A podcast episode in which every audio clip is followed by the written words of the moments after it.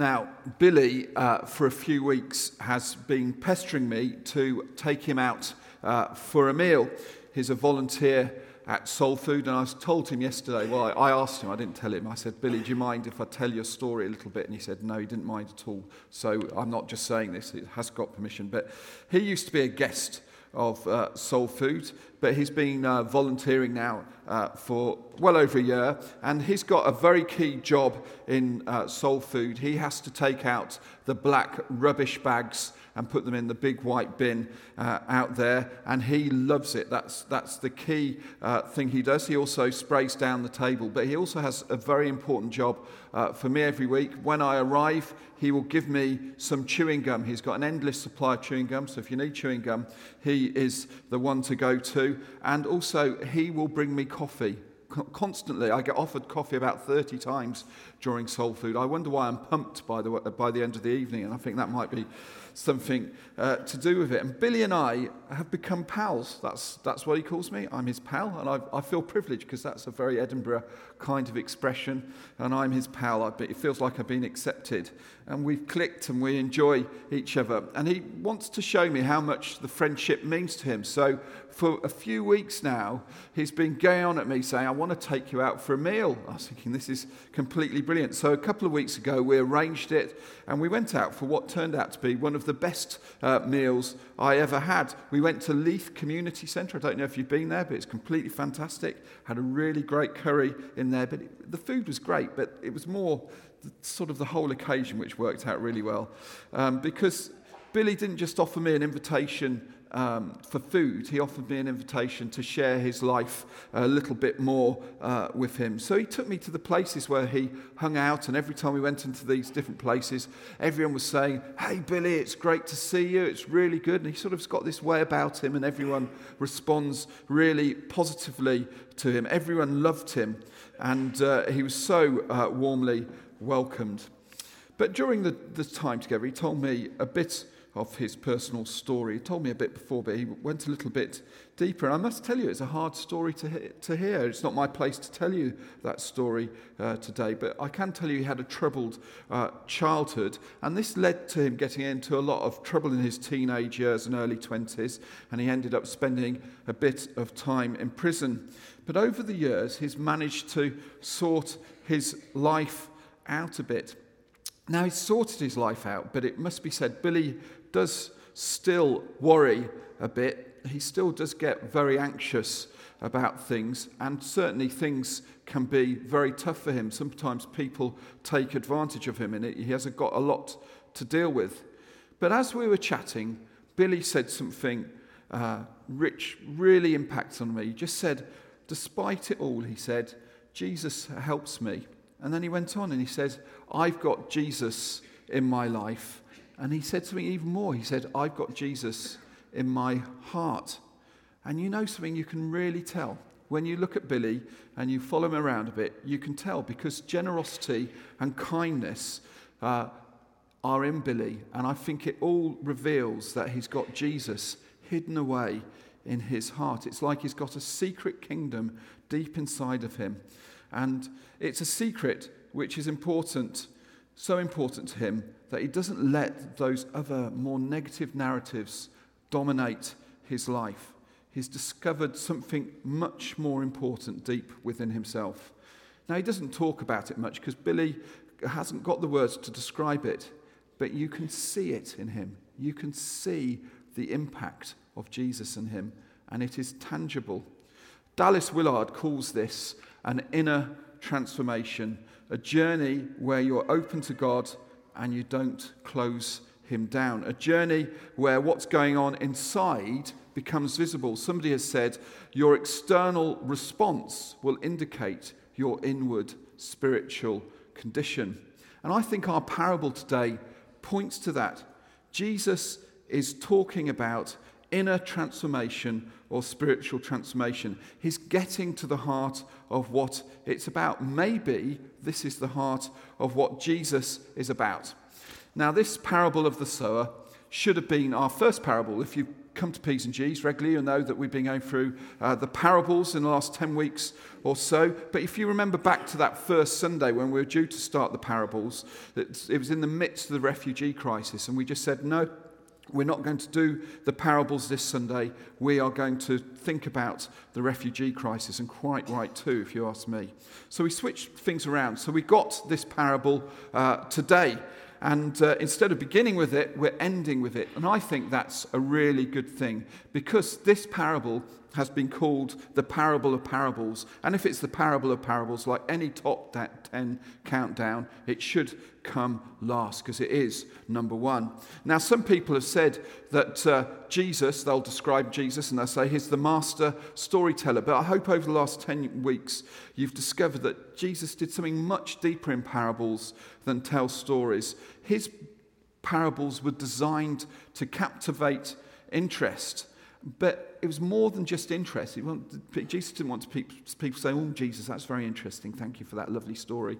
It wasn't just about that. What he wanted to do was he wanted to produce a response in people.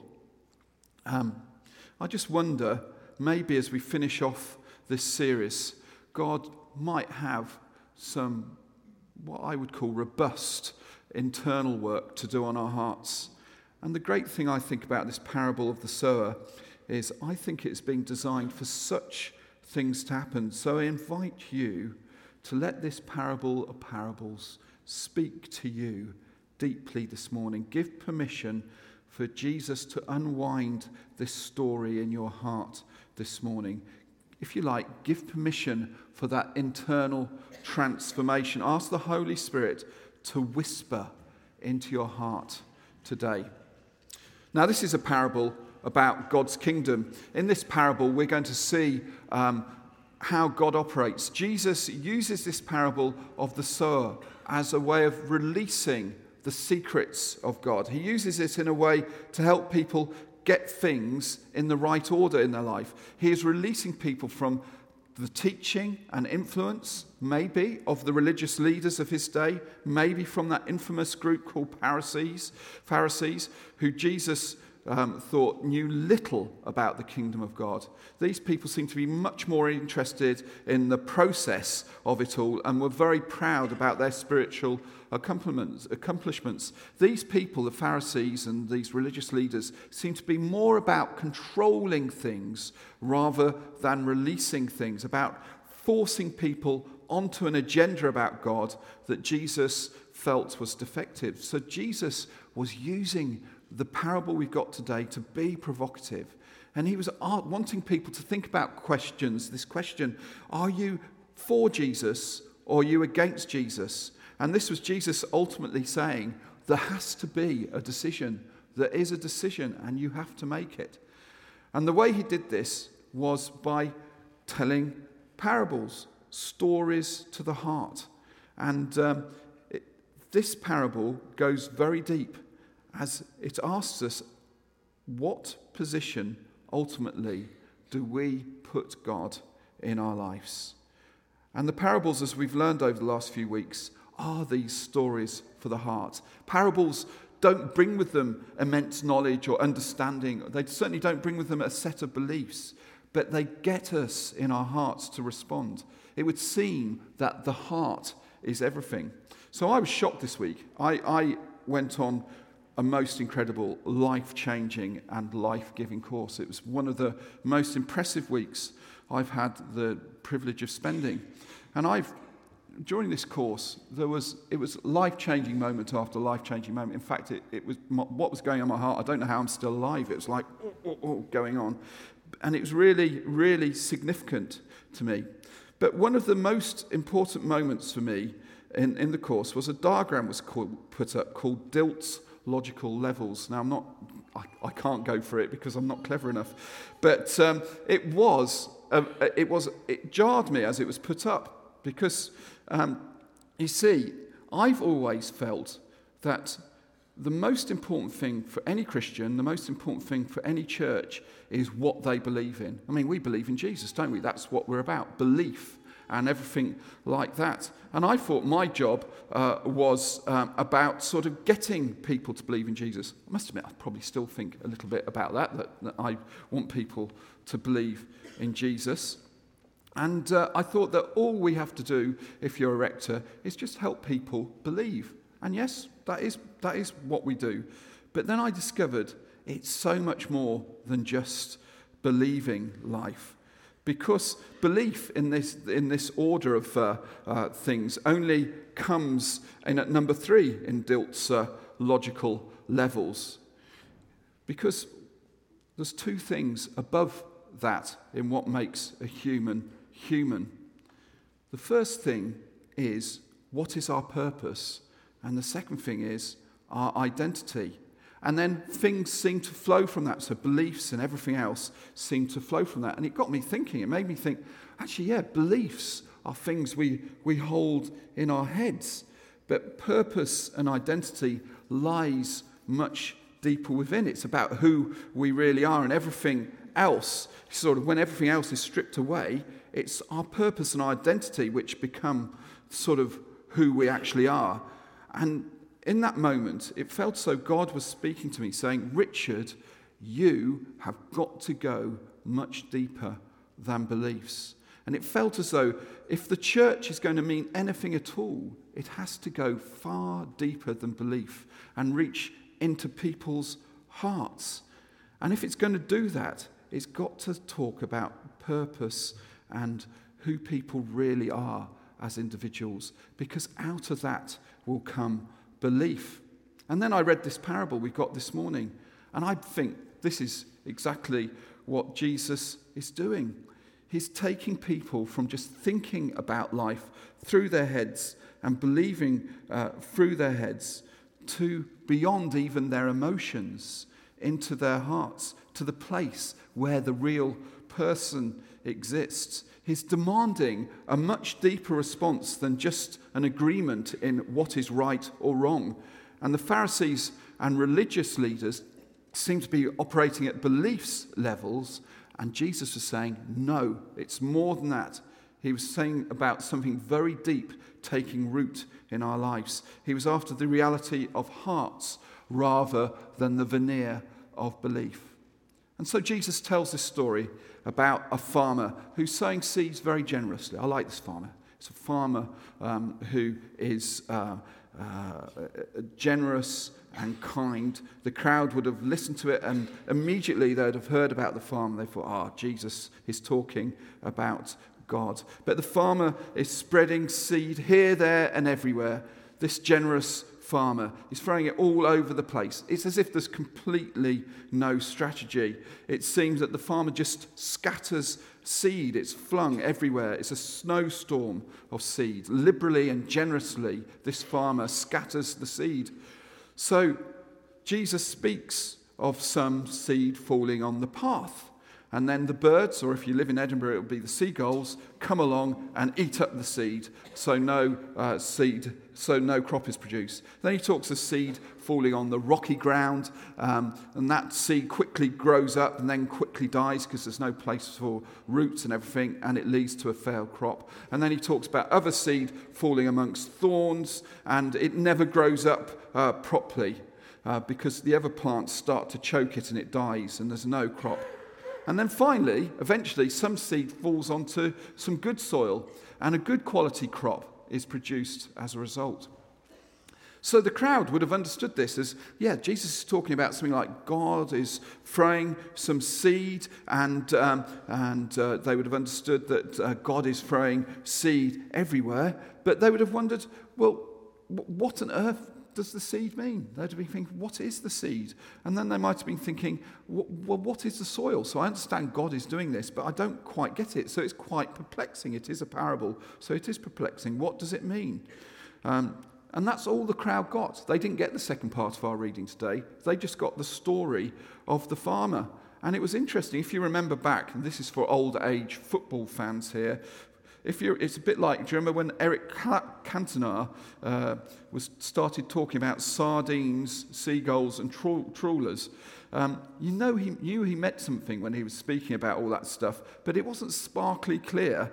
And um, I think that's what Jesus is doing here. He's told something, but it's not sparkly clear. It's not uh, easy to understand. And then he goes and ends the parable by saying, Whoever has ears, let them hear. But what must we hear? The, the, you know, farmer, seeds, what, what am I supposed to be here? I'm sort of perplexed at this moment about what this means. But the thing about Jesus is, he demands our attention. So he's saying to the crowd, you need to work this out. He demands our working it out, even when it's not clear. There is an invitation to think about it, to engage. Jesus is not about just accepting things blindly, but he wants us to have active, inquiring faith. For him, belief is not passive, but it's about active engagement. Within each one of us is the ability to engage deeply if we choose. We could breeze through life and never really properly engage. We could even just rely on others uh, and uh, just uh, not properly engage, but think about what these other people say here.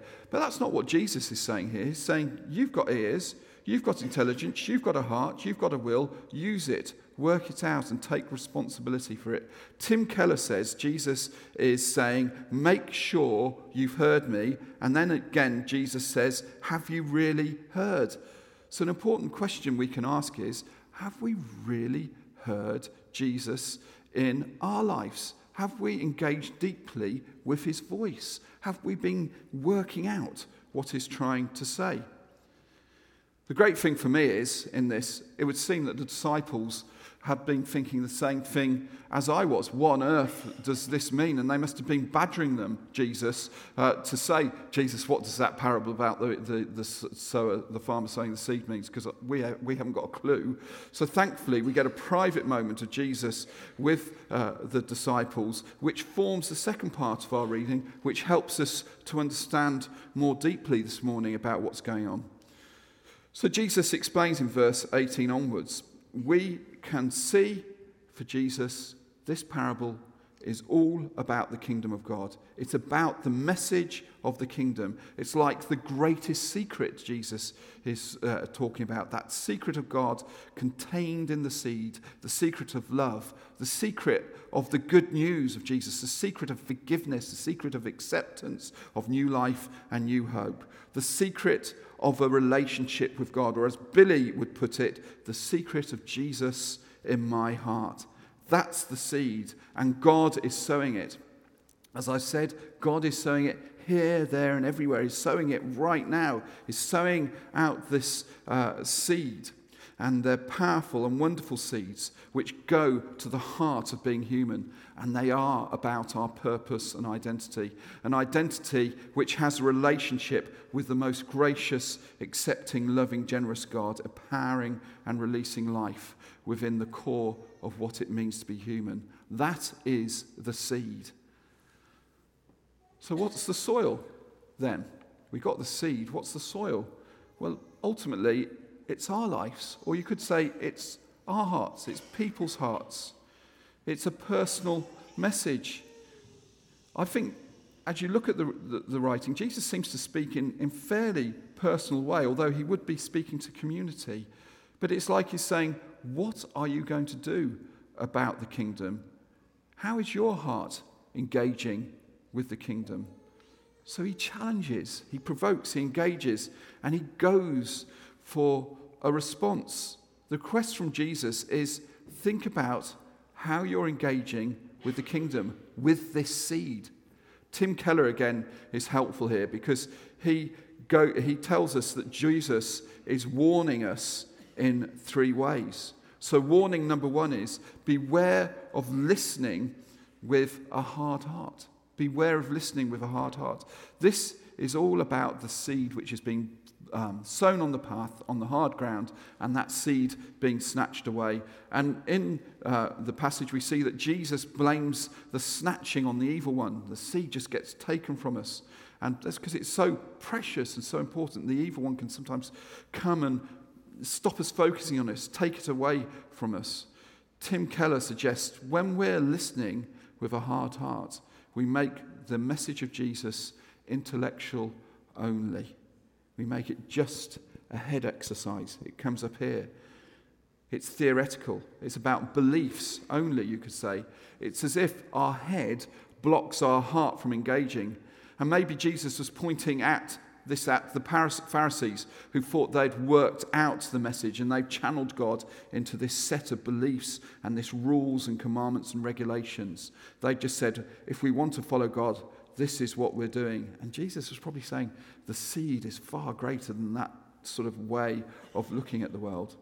Jesus is saying here the kingdom is much bigger than that. The seed of the kingdom is about going much more deeply than just into your head. It's about allowing the seed deep into your heart. When it's just your head, it's cold and intellectual. And A sign, though, that it's in your heart is this kingdom should thrill us. This relationship with God should be something about joy as well, something which shows the internal transformation, which uh, can be expressed by knowing this secret of the kingdom. So something emotional comes out of you as well. I heard a story this week about an African bishop, and he was doing really good bishop stuff. He was a pretty good bishop. He could lead services well, and he ran meetings really well. You can, you can imagine he was a solid, solid bishop. But after visiting, I think it was a school, and he saw children express their faith, he, he went home and he went straight upstairs to the bathroom, and he realized that he'd just been living out being a bishop, living out, doing all the church stuff. And he realized that actually he wasn't a Christian, and it, and it panicked him, it terrified him. So there and then he stopped and he gave his life to God. And I think it caused him to collapse. And his wife came up and she picked him up. And um, this bishop then had that rather perplexing job to go around and say, Actually, I'm now a Christian. And that must be quite a humbling experience to do if you're actually heading up uh, the church as well. Has our faith just become lodged in our heads and then dislodged from our humanity and our emotions? Are we just worried about living it up there and we've forgotten the real joy and the real purpose of what it means uh, to follow Jesus? The next warning is Beware you don't listen with a shallow heart. So, this is verse 20 about the seed being sown on rocky ground. It's about um, there's a strong and good conversion happening, but then it goes wrong. So, when bad stuff happens, the stuff of life, persecution, difficulties, when people pick on you for being a Christian, or there's just, it's just life is complicated and you think, I can't be bothered anymore, and suffering comes or illness comes, and you just give up uh, on it.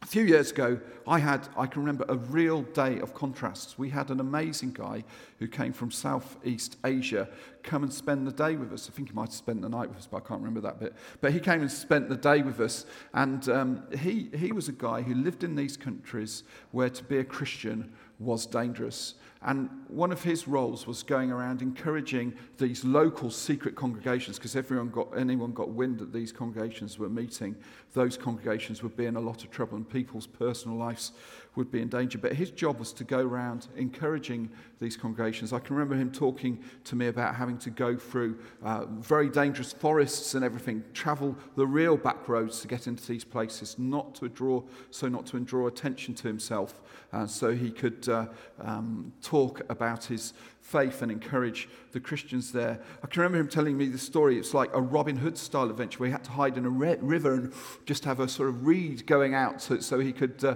stay uh, alive as people were chasing after him. I can remember him telling me about having to, how he had these shoes with secret sort of compartment in so he could fit SD cards in, uh, which had sort of Christian literature so he could take them, those SD cards to these places so people could uh, print it out. He lived this life, and the only reason he could live this life was that he had Jesus so deeply in his heart that anything else didn't matter to him at all. The key thing was what was going on in here, and that instructed everything else. And the same day, I had to go and visit somebody who'd become a Christian uh, fairly recently, and I thought they were pretty legit. I thought they were going for it. But uh, they told me that there and then they'd given up on their faith. And, you know, the reason was their father, who was in his 90s, was poorly and nearing the end of his life, and they couldn't believe in a Jesus who wasn't going to look after him. And it became, it was, you know, as soon as this thing happened to them, they gave up on him. It's as if the seed didn't take root. A little trouble came their way, which is very sad. I'm not, I'm not belittling it, but it stopped them following uh, Jesus. See, Simon, the guy who was in Southeast Asia, saw Jesus as his Savior. Jesus was his Savior, he was everything. The man who gave up saw Jesus as somebody who was a blesser and as soon as that blessing seemed to end, uh, so his face, faith vanished. There was no point in continuing as faith didn't work. So are we people, this is a question for us, are we people who are following a saviour or a blesser? This is a really contemporary question for those of us in, a west, in the West. Are we following a saviour or are we following a God who is a blesser. And let me tell you, it's a very different way of viewing a God. People who, who you can see it in their pray, prayers. So people who follow a Saviour say prayers like, Lord, life is hard, but I want you to be God in my life. And I want to follow you through how life is as, it's, as it is as a, a moment. People who follow a, a blesser say prayers like, Lord, can you give me this or that? Or can you solve this or that problem in my life? They're not bad prayers. It's just they're not where it really is at. People who follow a Saviour know that it's all about God. People who follow a blesser think it's all about them and what God can do for them. The next warning is beware you don't listen with a shallow heart. This is the seed that fell into the weeds and was choked and it's about people who are convinced by uh, that seed, by the word, but they let other things get in their way and they become unfruitful. These are the kind of people who say, Oh, yeah, I'm a Christian, but it would be really hard to tell if you stood them up. You can't really see uh, that they're Christians by looking at their life. Something's held back, and that's something which they hold back could turn out to be more important than their relationship with God. Could be something like, we all know what the list could be, like career or ambition or our relationships, or it could be our anxieties for the future, not quite knowing how it's going to work out, or anxiety, excessive worrying about uh, what's happening now. There could be that you're just a little bit miserable, or possessions have taken, and materialism have taken over, over your life. In other words, they, people say they're Christians, but you can't tell. It would seem that these other things are more important to the heart. And this is a critical one too. With the other two soils, it may be clearer, but with this soil, I think it might affect many of us if we just think about it. Just who have we aligned ourselves to? Is it really God who inspires us, or do we secretly let something else stand in his place? That's that wonderful hymn which we, we sang at our nine o'clock uh, service, When I Survey the Wondrous Cross. And it ends with these words Have we forgotten these words? Love so amazing, so divine, demands my soul, my life, my all. Finally, Jesus talks about the seed that's planted in the good soil. This really is where it's at. This is the seed that's taken hold of the heart, and that heart then is set free. Instead of sort of the ego taking charge, a relationship with God becomes the defining characteristic, and a life lived out for God is the evidence. And the fact is, you can tell if the seed is in the good soil. And the way you can tell is these people's lives bear fruit. Now, it's not the fruit of success. Oh, I've won 500 people for the Lord this morning and, and, all this type of stuff. That's not the fruit. It's not about, oh, I had an amazing prayer time. It lasted 45 minutes last night. That's not the f- fruit of uh, success. The gospel is far more subtle than this. The fruit is that will just profoundly be evident in your life. Paul describes the fruit in Galatians chapter 5. We know it, but the fruit of the Spirit is love, joy, peace, patience, kindness, goodness, faithfulness, gentleness, and self control.